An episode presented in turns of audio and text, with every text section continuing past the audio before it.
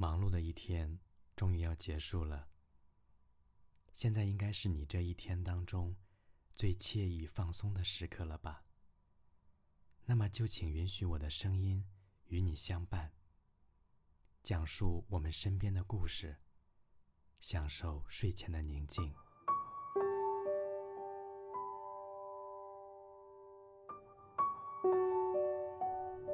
一九九三年十月八日。新西兰一座远离人群的岛上房屋前，地上躺着一个满身流血的女人，她在痛苦的呻吟。而在不远处的一棵大树上，挂着一个男人的尸体。这两个相继死去的男女，男的叫顾城，女的叫谢烨。他们原是一对夫妻。人们不禁要问：为何会发生这样的悲剧？这个呀，就要从头说起。一九七九年的夏天，从上海开往北京的火车上，二十三岁的顾城见到了二十一岁的谢烨。敏感多情的诗人写下了这样一句话：“我画了你身边每一个人，但却没有画你。我觉得你亮得耀眼，使我的目光无法停留。”顾城深情热切的眼神，让谢烨无法不去关注眼前这个年轻男子。谢烨是活泼的、开朗的，他知道这个笨拙、性格有点古怪的男孩对自己有好感。于是，两个陌生的年轻人不知不觉聊起了天。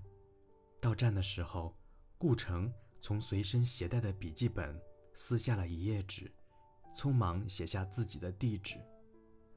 他孩子气般鲁莽地把纸张塞进了谢烨的手上，谢烨的脸上发起了红晕，他的心砰砰直跳。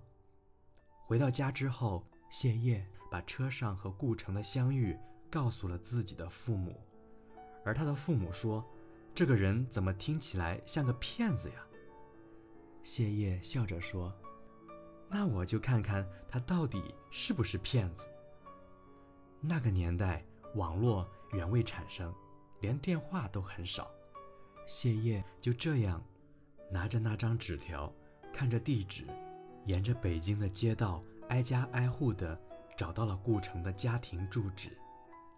他站在门口，屏住了呼吸，轻轻地叩响了那扇门。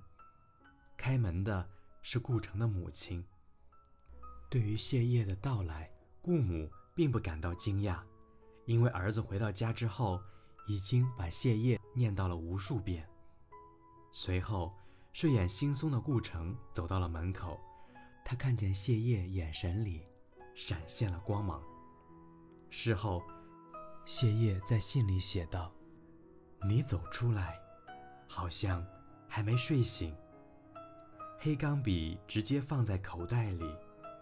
你不该同我谈哲学，因为衣服上的墨迹惹人发笑。我想提醒你，又发现别的口袋同样有许多墨水的颜色，才知道这是你的习惯。就这样，两个人谈起了恋爱。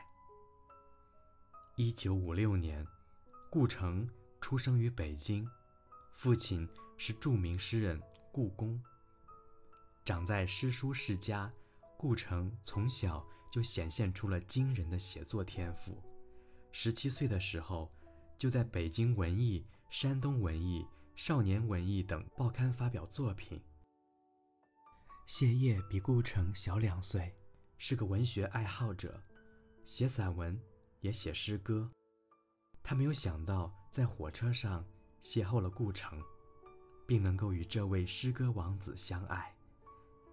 他更没有想到，这个让他爱到精疲力尽的男人，有一天会将自己送进鬼门关。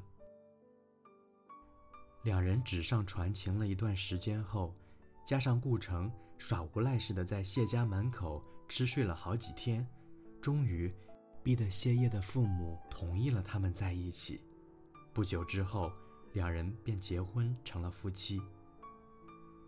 婚后。顾城迎来了人生的最后一次创作高峰。一九八六年，顾城赴约参加一个诗会，在诗会上受到了一个老评论家的抨击。谢烨向来爱惜顾城的才华，她无法忍受别人这么说自己的丈夫，于是她站起来，怒不可遏地说道：“你可以说你不喜欢，你可以说你不懂。”你甚至可以说你讨厌，但是你没有权利侮辱人格。说完这句话，谢烨就哭了，之后便离开了会场。和他一起哭泣的人，还有一个叫婴儿的女人。婴儿，何许人也？她原名叫李英，后改名麦琪，比顾城小七岁。学生时代的他一直都以单纯、可爱的形象示人。一九八六年，二十三岁的李英在昌平诗会结识了诗人顾城和诗刊社副主编刘占秋。在未来的日子里，他将与这两个男人纠缠不清。少女时代的李英形容自己每次见到顾城。像进殿堂朝圣一样，我的精神世界被他的光环所笼罩。那一年，顾城三十岁，与妻子谢烨结婚三年。明知顾城是有妇之夫，李英还是不管不顾地爱上了顾城。两个爱着顾城的女人，在那个诗会上，一同为了顾城哭泣。顾城并不清楚那个老评论家在骂什么，他只知道有两个女人在为他哭泣，于是他的内心感到喜悦、激动。一九八七年，顾城应邀出访欧美，进行文化交流、讲学活动。一年后赴新西兰，被聘为奥克兰大学亚语系研究员。而在这一边，李英和刘占秋。暗送秋波，眉目传情。一九八九年一月，顾城辞去奥克兰大学的职务，专心在新西兰的岛上种菜、养鸡、作画、写作。辞去了工作之后的顾城，一刻也没有忘记李英。远离了世人的激流岛，正是他建立理想王国的世外桃源。一九九零年七月五日。顾城谢烨邀请李英前往新西兰激流岛，李英想着出国总比在国内赖着强，于是他挥别刘占秋，奔赴新西兰。就这样，激流岛上上演了三个人的激恋，李英和顾城，两人都称彼此是知己，甚至两人当着谢烨的面前重演那些缠绵悱恻的画面。李英说：“顾城说的每一句话，我都能听懂，我能理解他梦幻的空间，他对我也一样。”顾城这边也说道：“英儿，你跟我天生就是一模一样的，谢烨不一样，他是我造就的。但是这个世界上真有三个人的纯洁爱情吗？”顾城的才华举世公认，但，他脱离了诗人这个身份，就只是一个长不大的孩子，甚至可以说，顾城是一个自私的大男子主义巨婴。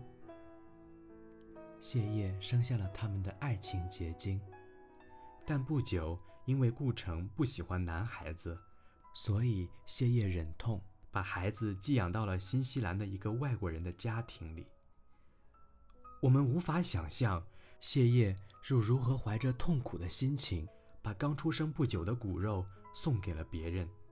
但是可以确定的是，谢烨尊重和深爱着顾城。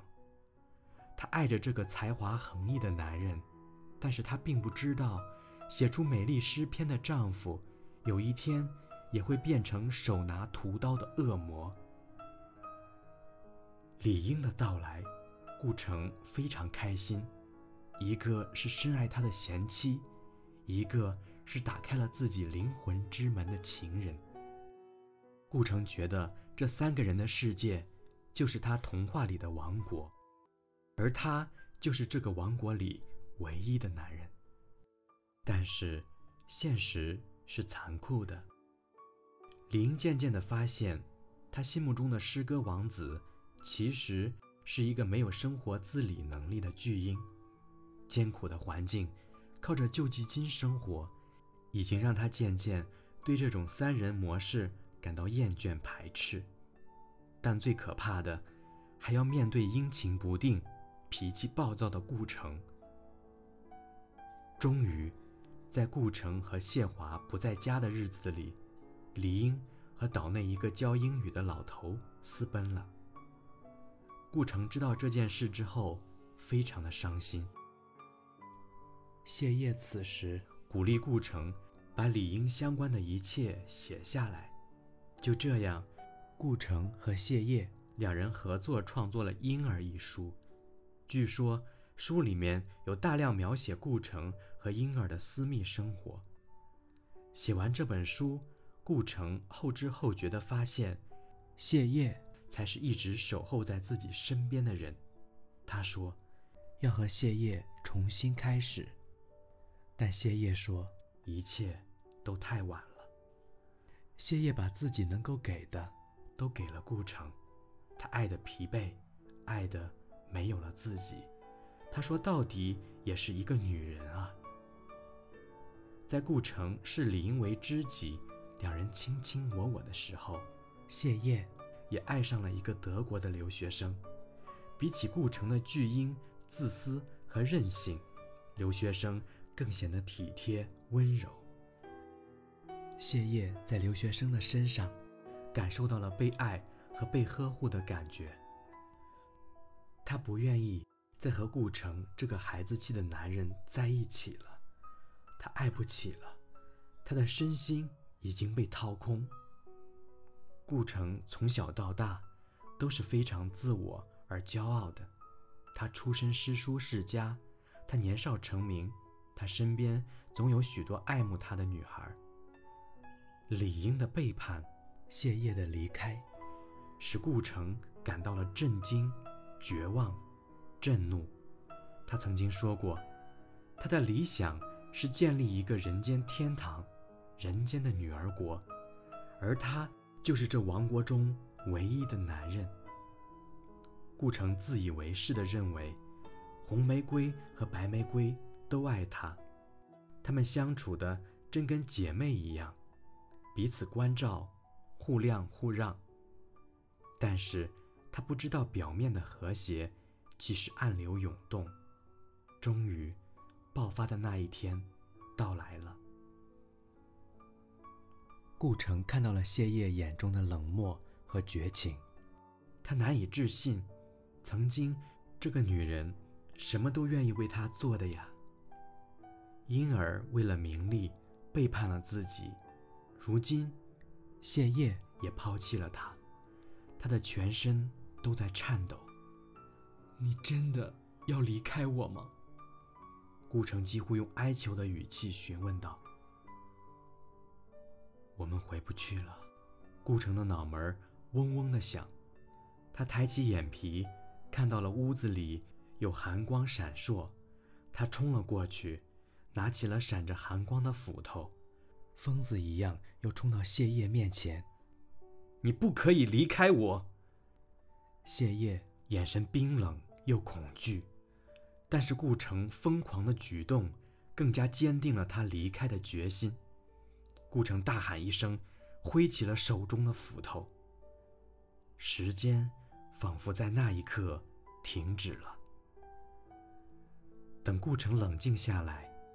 他看见了倒在血泊中的谢烨，他哭了，恍恍惚惚地走到书桌面前，写下了遗嘱：“妈妈，今天我过不得了，叶要跟着别人走，木耳我也得不到，妈妈，我没法忍了，对不起，我想过回北京，但那都没法过。”我死后，会有一些钱寄家里，好好过。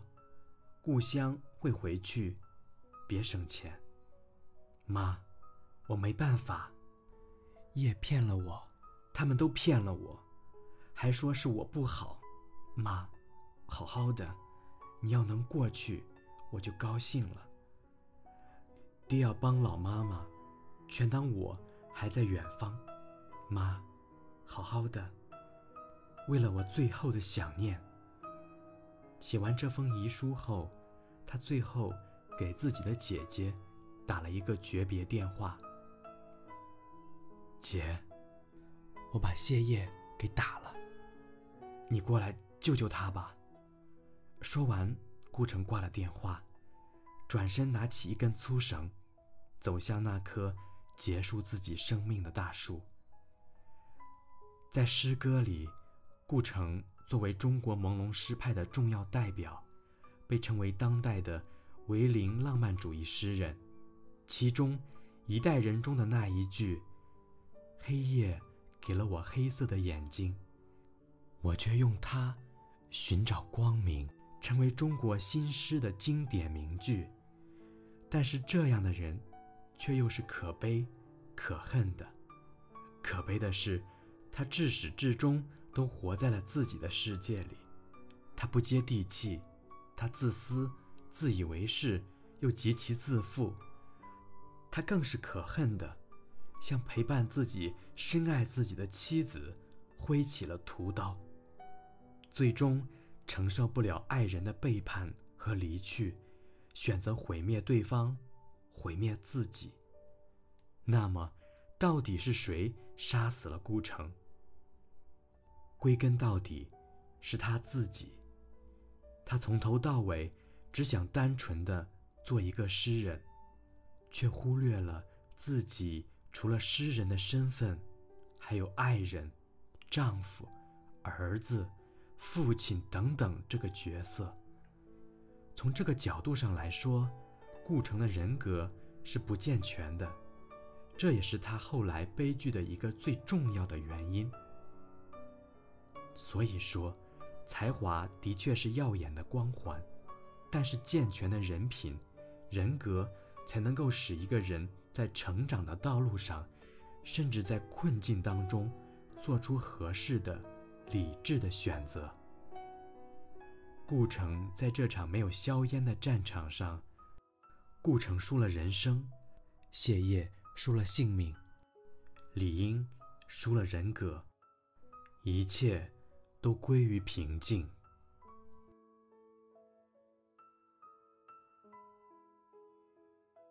该文章由默默创作，在你心目中，顾城是怎样一个人呢？你有没有特别喜欢他的哪句诗呢？你可以把你想说的话发表在评论里，也可以关注我，与我分享你的故事哦。也许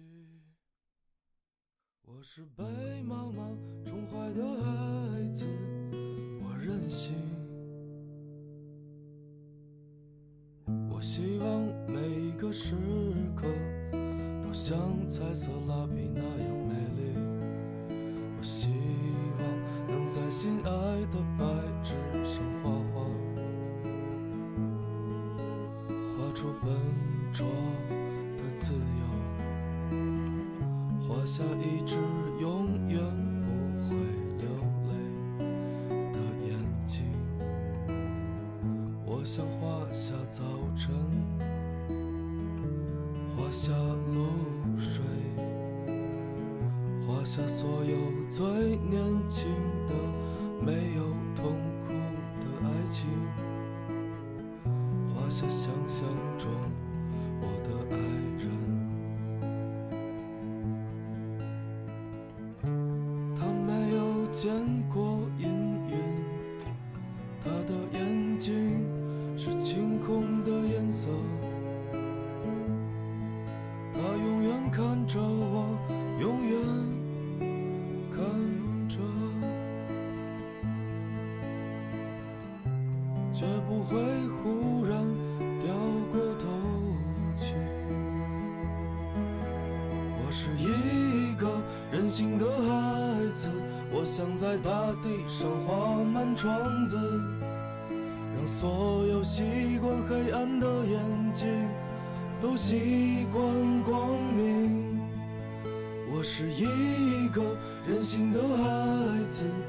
我想涂去一切不幸，让所有习惯黑暗的眼睛都习惯光明。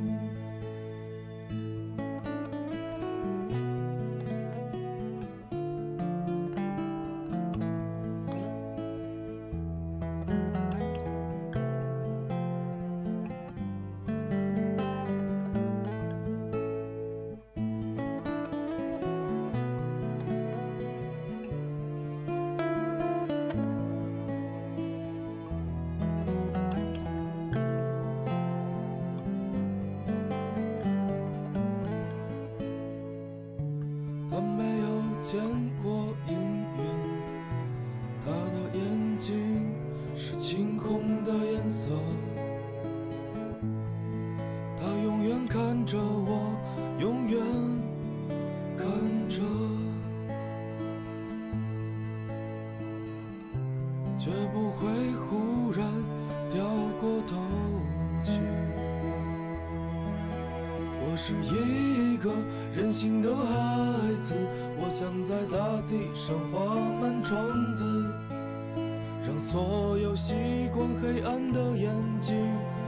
习惯光明。我是一个任性的孩子，我想涂去一切不幸，让所有习惯黑暗的眼睛。都习惯光明。也许我是被妈妈宠坏的孩子，我任性。我是苏城雨巷，在美丽的苏州对你说一声晚安。